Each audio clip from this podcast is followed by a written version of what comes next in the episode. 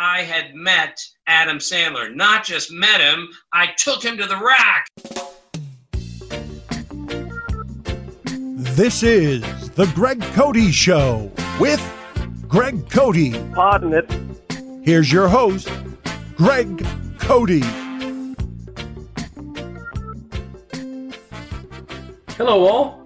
You know, I need to start today exactly where you imagined I might by thanking the good people of Botswana. You heard that right. I happen to subscribe to a, a podcast charting company that tells me every week how we're doing around the world. You just happen to do that? Yeah, I just happen to do that because I'm a stat freak. Um, Steak. it turns out we were the number four ranked sports podcast in all of Botswana, the South African nation. Wow. Somewhere right now in the in the capital city of Gaborone, a man is listening on his lunch break right now, and I am speaking directly to you, sir. Dumela Botswana, Liena Lemake Greg Cody, K Alaboga, K Agorata. That sounded Italian. Uh, I, I can't help that. That was me attempting to say in the Setswana language, Hello, Botswana. My name is Greg Cody. Thank you. I love you. Now, I may have mistakenly said something like, Get those writhing eels out of the bottom of my boat, but my intention was pure. Uh, in fact, tonight, in honor of Botswana, I will be preparing a steaming bowl of the national dish, seswa, and chasing it with an ice cold chibuku shake shake. None of that's Well- true. It is true. As a matter of fact, seswa is right in my wheelhouse. It's it's like steamed beef, which is fantastic.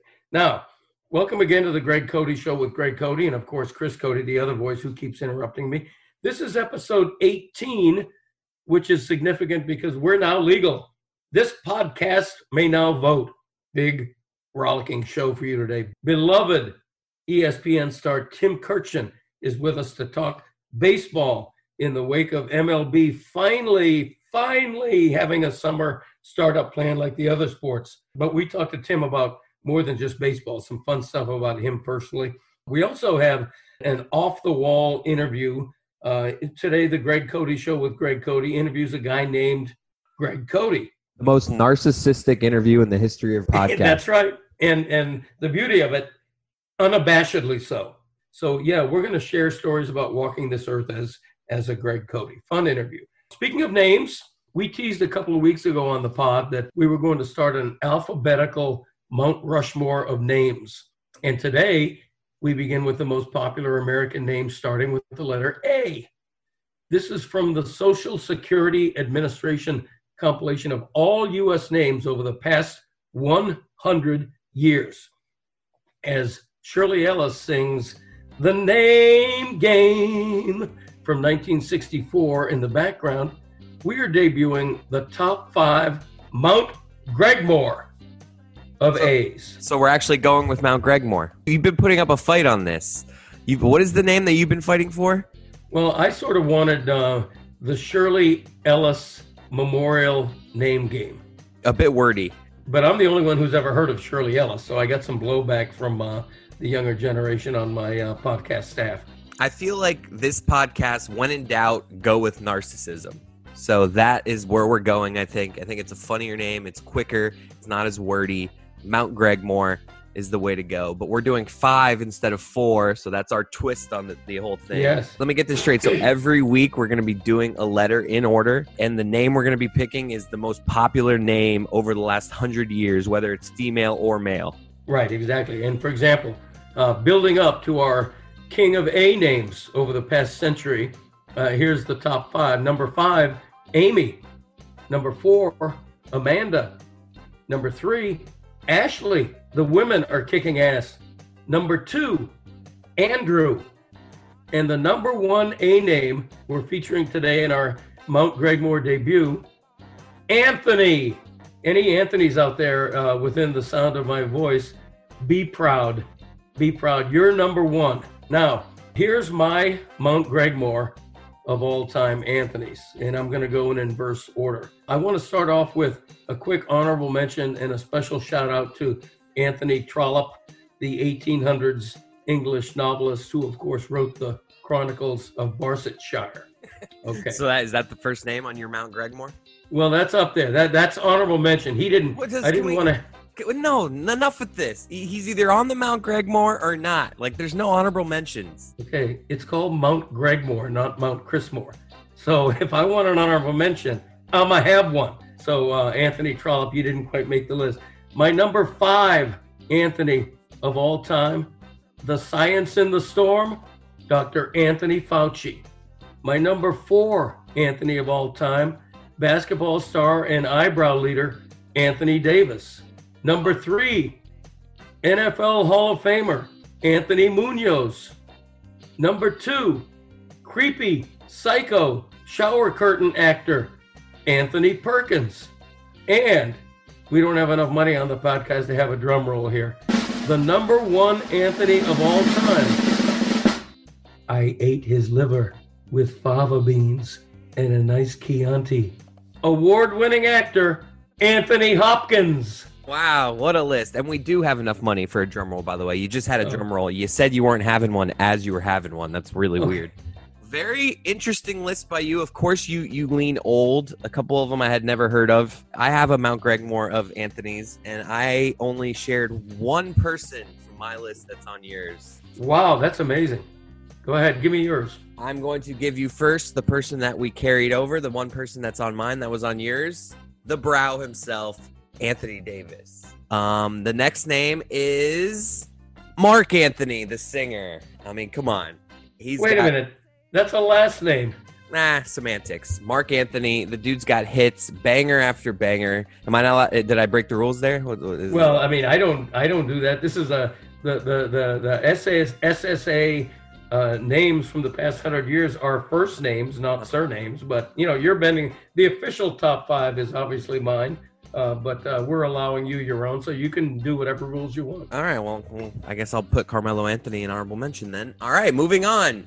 Anthony Anderson, the actor. He's in Blackish. He was in The Departed. You don't know Anthony Anderson? Oh, now that you say Blackish, but that's pretty obscure. No, I mean, I mean- I, I didn't know any of the like the Anthony's that you picked. More people know Anthony Anderson than any of the like the first three names that you rattled off. All right.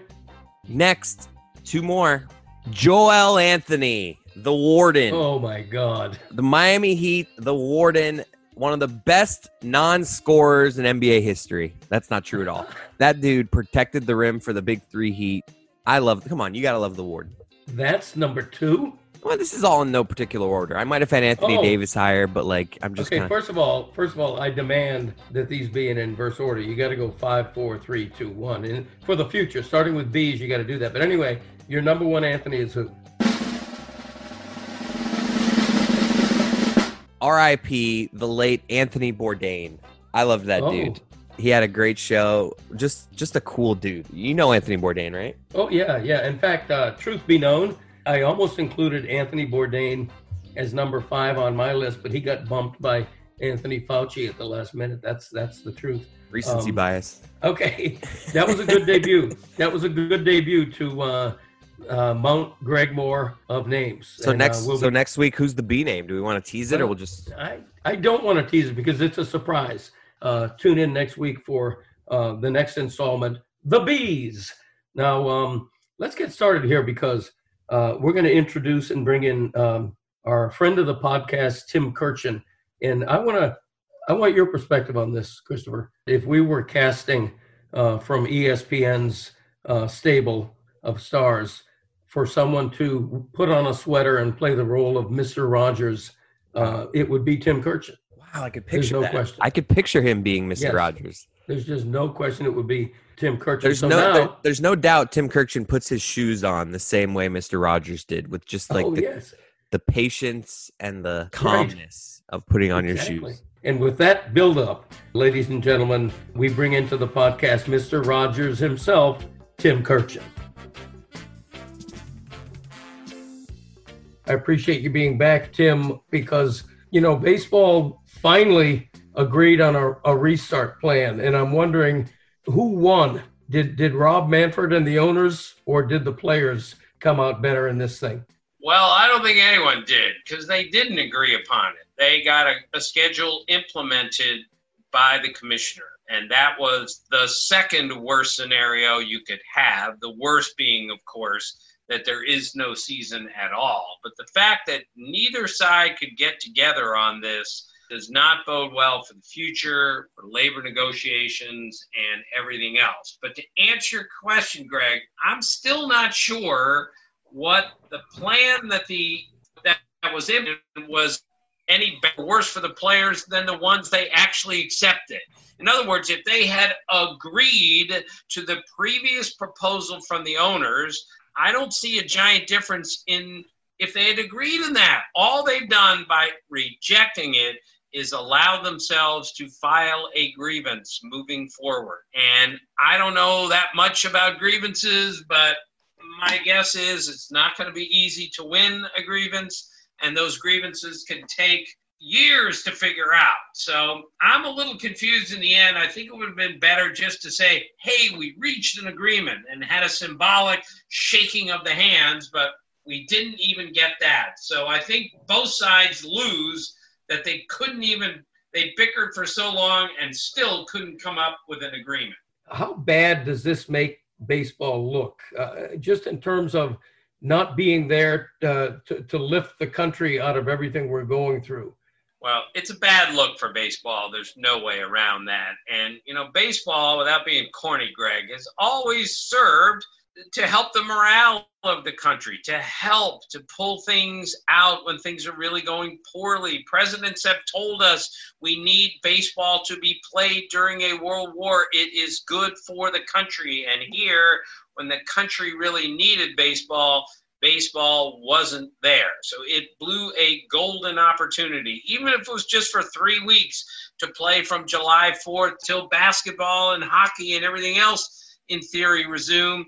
So baseball missed a great financial opportunity, but more important, it missed an opportunity to tell the country, you're more important than we are. We're going to put our petty differences aside. We're not going to be settling scores or set up bargaining position for long term.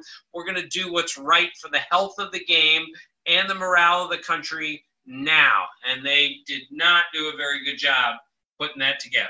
Tim, maybe the answer is right now What's the, the angriest or the most disappointed you've ever been in the sport of baseball?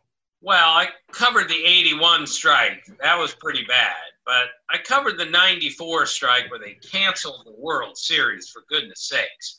And they had a pretty darn good season going then. So I think that was, I'm not sure the angriest is the right term, but that was upsetting to say the least. This is on a level with that to repeat because of what's going on around us protesters in the street hundreds of hundreds of thousands of americans out of work a pandemic going on. This was the time to show everybody we're going to help you and baseball just wasn't there at the time. The 60 game season uh, looming does the delayed shortened season favor anybody in terms of pitchers or hitters do you think well, I think it favors our mild contenders, our subpar, sub 500 teams. The beauty of baseball, as you know, Greg, is you can get hot in baseball. Even if you're not a very good team, you can play really well for 40 games, maybe 50, even 60. It's the 162 that wears you down. This is why over 162, Sparky Anderson used to tell me that's the barometer of how good you are. Nobody fakes it through 162 games. But unlike basketball, where no bad team went into Chicago Stadium and beat Michael Jordan on his home court in his prime, it happens all the time that bad teams go into to Dodger Stadium and Yankee Stadium and win games. That's the beauty of the sport. So I think it really helps all sub 500 teams and at least gives them an opportunity, an opportunity that they wouldn't have after 162 because the Dodgers or the Yankees would just wear them down relentlessly with their talent and their resources and their depth. So I think that's kind of the cool part of a bad situation is everyone is going to have a chance. You have to look at it like, oh my gosh, we're at the end of July and every team is still in it and the next 60 games is a mad dash to the finish. Even I, a purist myself, can see the benefit of that. In that spirit, I would like to make news on the podcast here. I would like you to boldly predict that the Miami Marlins will make the playoffs and um, and and have a great shot to actually reach the World Series. All right, I told you about the beauty of baseball, Greg. I'm not a complete idiot, okay? the Orioles, the Tigers, and the Marlins are not going to the playoffs. I don't care if the season is six games long, okay? There are just some teams that are in major rebuilds. Those teams are in major rebuilds. Even in a major rebuild, you can't be good for 60 games. So, sorry, Marlins fans, Orioles fans, Tigers fans, and there are a few other teams out there. It's we're going to give you a chance from the start, and then we're going to write you off pretty quickly because the talent level just doesn't match up. Baseball has always been so fascinated with statistics and and numbers, and a 60 game season is just going to throw everything upside down. You're, you, theoretically, you know, the the league leader in pitching victories is going to have like six or something. Uh, what stat are you most interested in see in seeing play out over such a short season? Well, frankly, I'm not that interested at all in the individual stats because I'm sorry. If somebody hits 400 this year, Jose Altuve hits 400, I will tip my cap because anyone who hits 400 in a 60 game period, and it's happened, you know, multiple times is since Ted Williams, but still, Ted Williams will be the last 400 hitter in my mind because hitting 460 games is not the same as 162. Plus, if Jacob DeGrom has a 1.10 ERA, I will tip my cap to him and say, that's amazing. You are an amazing pitcher, but you're not Bob Gibson from 1968's 1.12, which was the lowest in the live ball era 1920 on. Those are where I draw the line. And I'm hoping baseball will look at this and say, all right, fellas, within reason.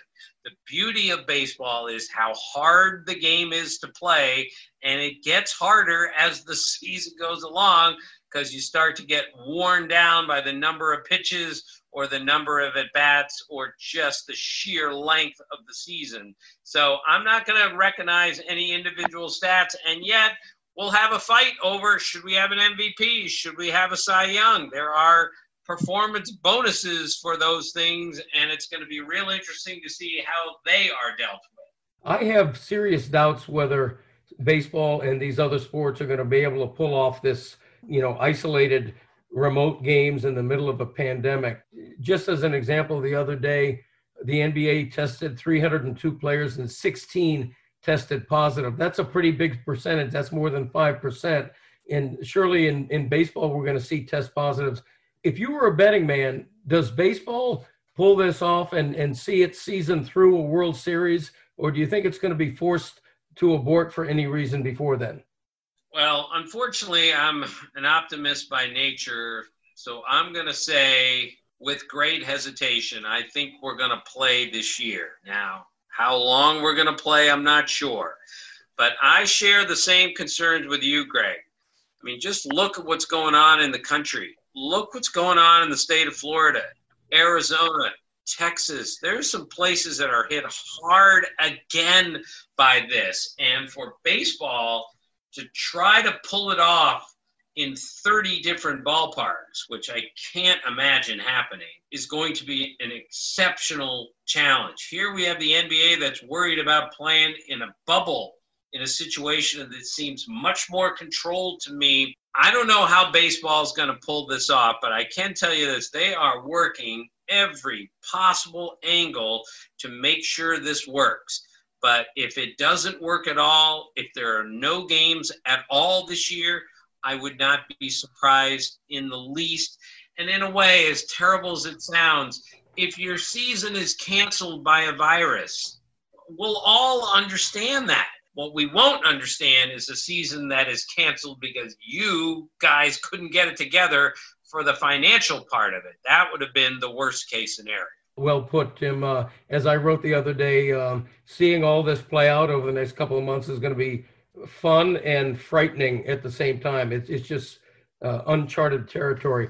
Tim, before we let you go, I'd, I'd like to end uh, on a on more of a fun note than, than all this serious talk, I'm curious if you have a chance to see a music concert by any act, living or dead, who are you going to see? I'm 63 and I've been to three concerts in my entire life. Dan Fogelberg in college on a date, that was a disaster. When my daughter was in the seventh grade, I took her to see Yellowcard, but I thought Green Card because I got it mixed up with Green Day, so I kept calling it Green Card.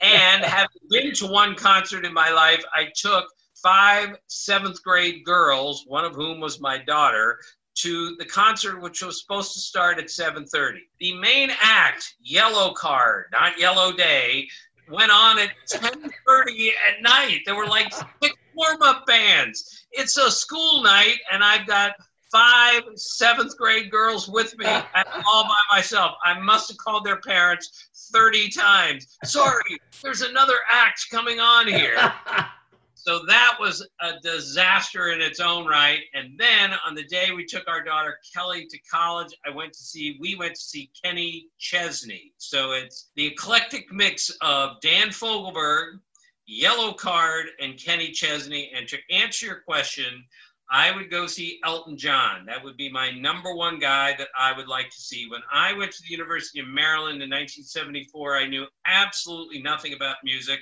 And sadly, I still don't know anything. I thought Molly Hatchet was a woman until about a year ago when someone explained it's a band, it's not a woman.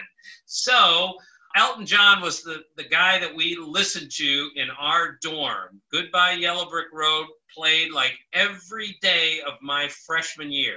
And I I think Elton John is great. I thought the movie about him was great. So he would be the guy that I would like to go see in person today. I would like to have seen him probably better in his prime, but I'm sure he's still great. Well, Tim, I, I don't want to make you jealous, but Elton John happens to be my favorite artist of all time, and I've probably seen him in concert at least a dozen times. So, uh, so there. But yeah, th- that's a good one because he does put on a, a terrific live show, even now at his age. Um, when in your life were you the coolest? Maybe the answer is right now. Maybe it's when you were a senior in high school or college. When was Tim Kurkjian the coolest? Well, there's only been one day that I've ever been cool in my whole life, and that was on Halloween 2001. I went with Steve Rushin of Sports Illustrated, and he invited me up to the Reebok Club. This is before a World Series game, okay, 2001. And we go into the Reebok Club, and we're shooting some hoops, and I have to leave any minute. And in come these two guys and say, hey, you want to play some hoops? And one of them was Adam Sandler. So I ended up playing two on two against Adam Sandler and a guy who was the worst basketball player I've ever seen. So we, Steve Rushin and I, killed Adam Sandler's team like five games in a row. We could have played 500 games in a row. We would have won them all. But the reason I was cool was when I was done, I called home. The kids were relatively young at the time, like, you know, maybe 10 and 8. And I said, You guys are not going to believe what I did today. And they said, What? Did you get to talk to Derek Jeter again? I said, No, I played two on two with Happy Gilmore. And they thought it was the greatest thing ever. And then when I went to the compound that night, the ESPN compound at Yankee Stadium, people generally ask me like what'd you do today so i told them the truth i played with adam sandler and all the young production assistants were just apoplectic at the thought that i had met adam sandler not just met him i took him to the rack it was like the greatest thing ever that that is cool I have to admit. Uh, but that was it, Greg. That's the only day ever. It's the only day the kids ever looked at me like, dad isn't some dorky baseball guy. He actually has some art to him. He actually has some some pop culture to him because I played basketball with Adam Sandler. But you had that one day. Right. Um, it took until I was 40, you know, 45 years old, but I got it. Final question. What's the most awkward exchange you've ever had with a, a reader or a fan who recognized you out in public? Well, it was really awkward. It was at the All Star game in Houston many years ago, and the kids were young, really young. They were like, I would say, seven and five, and we're walking out of the ballpark there to go meet up with my wife. And a fan came up to me and like tackled me in the parking lot. He probably had 200 beers, I would guess. And he said, Oh my God, it's Tim Kurkjian. I love you. I love you. I want to marry you. Like, I want to marry you. And my daughter, who's seven, is going, Dad, you're already married. You can't do that. So so bad at a parking lot outside Minute Maid Park that a big, grown, drunk, fat man asked me to marry him right in front of my daughter. That was bad. so you said no, I take it.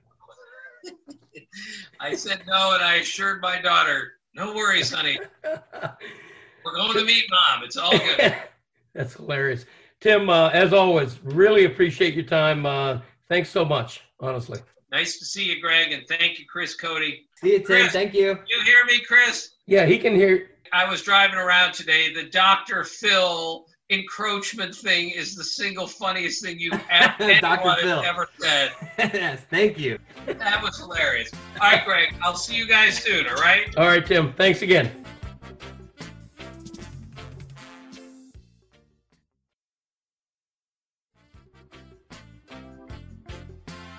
All right, Tim Kurkjian, thank you very much. As always, uh, I'm glad that conversation ended the way it did. Give us a little more Dr. Phil right now. What are you doing? the, the context that I did it on the show was is we found out he was a middle linebacker or a linebacker at Tulsa in his college days. So it became so the, the bit became me saying football terms as Dr. Phil. I love a good squib kick. Flea flicker, flea flicker. But uh, can I make fun of you for something about the Tim Kurkjian interview real fast? Sure. I can't imagine what, but go ahead. You said at one point that you had only seen Elton John close to a dozen times. And I know as your son, you completely undersold that. Like you've seen him easily, I'd say 30 times. Is there a sense of you that's insecure of how obsessed you are with Elton John? So you want to almost downplay how many times you've seen him? You, uh, like a psychiatrist, I feel like I'm on a Naugahyde, Naugahyde couch right now. Uh, you have ferreted out of me uh, the truth. I am a little insecure of my uh, fandom because I not only see him when he comes to South Florida to You, play. you travel to see him. I mean, we've seen him in Las Vegas twice. I've, Right. Flown to Atlanta to see You've him. seen uh, him in Las Vegas a dozen times, it feels like. No, I've seen him in Las Vegas twice. I know, Uh, I'm we being went- sarcastic. I mean, I'm I'm Be a proud- freaky fan. Be proud, Greg Cody. Don't be ashamed of how many times you've seen Elton John. You know what? It's a little bit of a guilty pleasure because not everybody likes Elton John. Some people look down on him, think he's too lightweight or anything compared to the David Bowies and some of the heavier guys, but uh, that's okay. I think now we should get to the Greg Cody show with Greg Cody interview with Greg Cody. Yes, indeed. Uh, this guy, I feel like this doesn't need any setup. This is an interview, a man named Greg Cody interviewing another man named Greg Cody.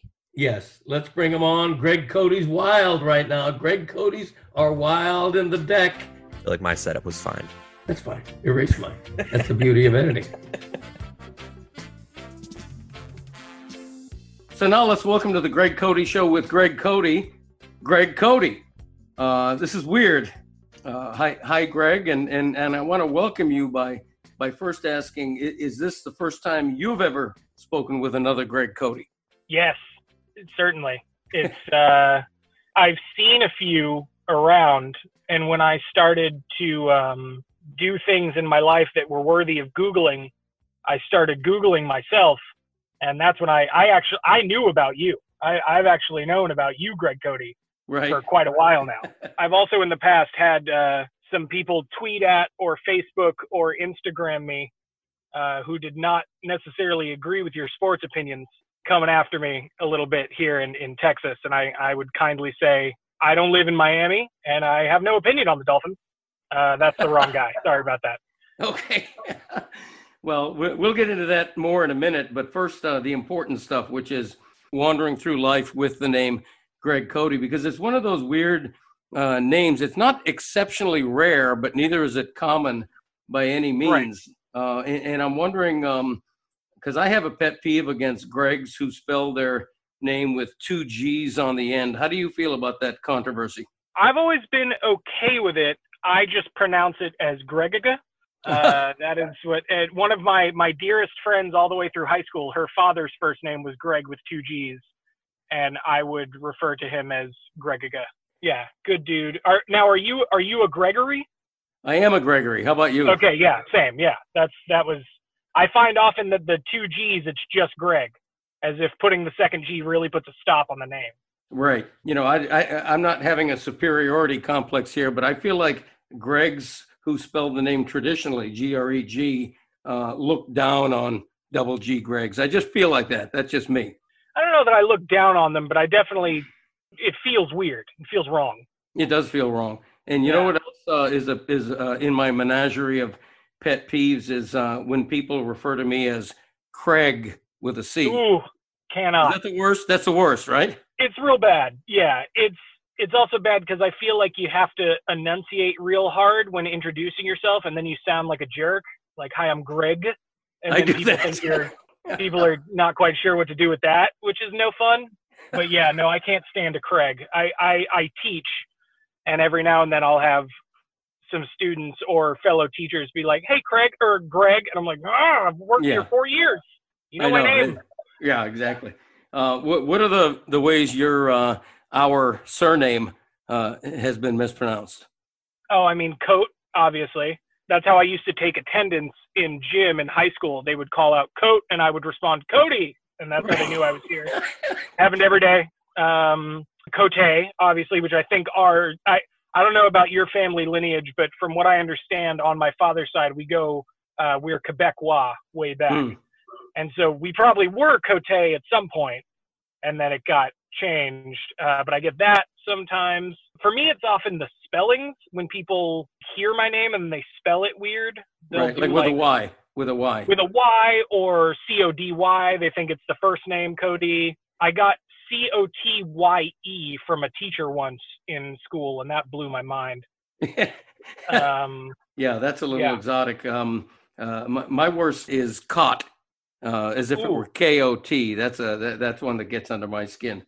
I Um, tell you, one time when I was a kid, my family went to like an Easter brunch and we put our name in and the person must have written it down. And so normally we're, we answered a coat, we'll answer to coal sometimes, you know, like we, we know what to look for, but these people kept calling Coke, like the soda. And they called it like three times and they were like Coke. And my dad was like, do you think that's us?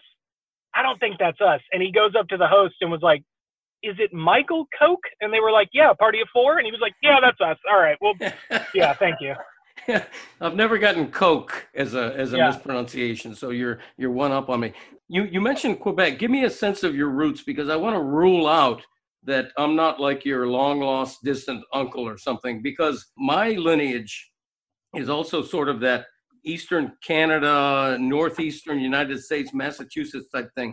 Um, Oh, we might be, man. My uh, father is from Tilton, New Hampshire, and I was born in Exeter. My mom grew up in Westboro. She was a Williamson, but like I have a lot of family that New England is my my long time home. I now live in Houston. But We were, yeah, uh, New England and but the thing is is we don't really know my dad's family super well, so who knows, man? You might pop up on my ancestry.com. I don't know. yeah, if I do, let me know, would you? Yeah. And, uh, I'll I'll start sending you uh, Christmas gifts every year or I'll birthday start wearing a presents. Dolphins hat. um, Greg, I found out about you um, by Googling my name in connection with songs that I had sung, little jingles on the radio and everything. And, and I, I learned that there's a Greg Cote in Houston who sings. And I, I come to find out that you do more in the arts than just singing. Uh, tell us what you do for a living and, and like how people can find your work. my main job is uh, I'm a teacher. Uh, I teach theater uh, at a school, but I'm a professional actor in the city, or I, I was until uh, all of performance shut down because of the pandemic. And I also do anime voiceovers uh, for like the English dubs of, of Japanese anime. Uh, Wow. I do those. That's that's the thing that I am often Googled the most for. Um, and then yeah, I have a I have a, a solo project slash band that's a, a pop punk band in Houston that uh, seven people really like. So that's cool. but those who lo- like it love it. Am I right? Those who like it are really into it, which I appreciate. But yeah, it's like seven of them, seven, seven to ten. I'd say. And, and what's the name of your band? Greg Cote and the Real Life Friends. All right.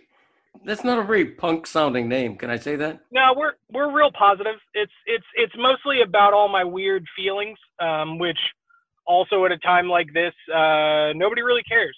So uh, I would I would rather people go listen to people that have something uh, very important to say at a time like this right now.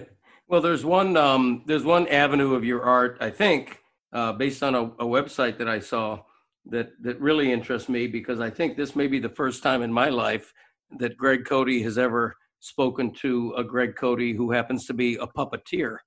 Oh yeah, I don't know why I didn't say. Yeah, I um, yeah, I love puppetry, and I uh, I recently completed the O'Neill National Puppetry Conference. I was accepted this year at the O'Neill Theater Center. Um, it was done online this year, which was a little weird, but uh, yeah, I do a lot of shadow puppetry is my favorite, but I, I like to build weird stuff.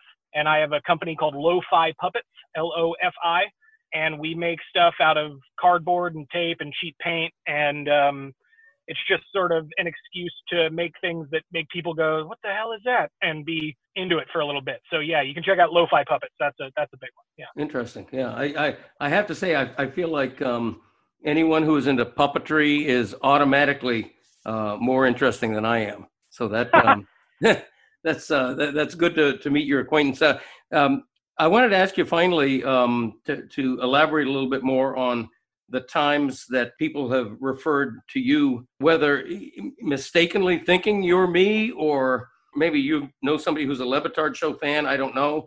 Just the times that uh, that I've been referred to in the context of uh, of your life?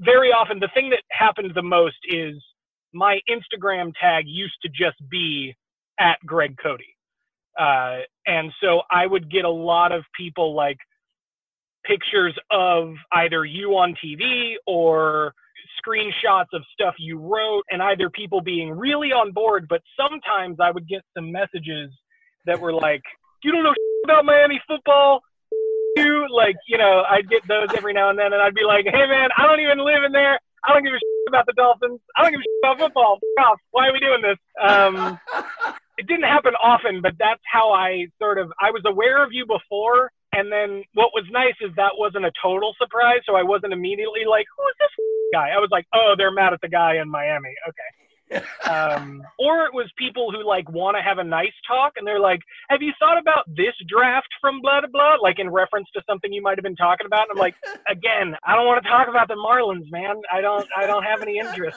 Like it just. My dream is that the reverse will happen, and I will begin getting asked about puppetry and teaching drama and stuff like that yeah. from people who mistake me for you. That that would be an interesting synchronicity that I'm I'm looking forward to happening. Yeah, if that happens, send them my way. I'll I'll let you know. Greg Cote, um, from Greg Cote, I want to uh, thank you for joining us on the Greg Cote Show with Greg Cote. Thank you so much. If I could say uh, one more thing, there's there's a lot of craziness going on in the world right now, and uh, the pandemic has just completely destroyed a lot of arts organizations. So please uh, donate money. If I could plug one thing, it is to sure. donate some money to uh, an arts organization in your town, especially an arts organization that is run by people of color, um, because they are constantly the ones being hit the hardest, and especially at this moment, uh, it's it's a really rough thing out there for any artist in your life uh, of any sort. So please donate to any arts organization if you can in this time. That is my big plug for your listeners thanks for being on, and let me know if I can ever uh, return the favor in any way. Yeah, man. It was great talking to you. See you. All right, we've had so much fun today. Uh, I, I, have no time left. I got to get out of here. Thanks to Greg Cote. Thanks to Tim Kurkjian. Remember to subscribe, rate, and review Podcast Family. Really, really appreciate your support. And, and we're just getting started. See you next week. Did you just thank yourself? I did. Thanks a lot. Bye bye.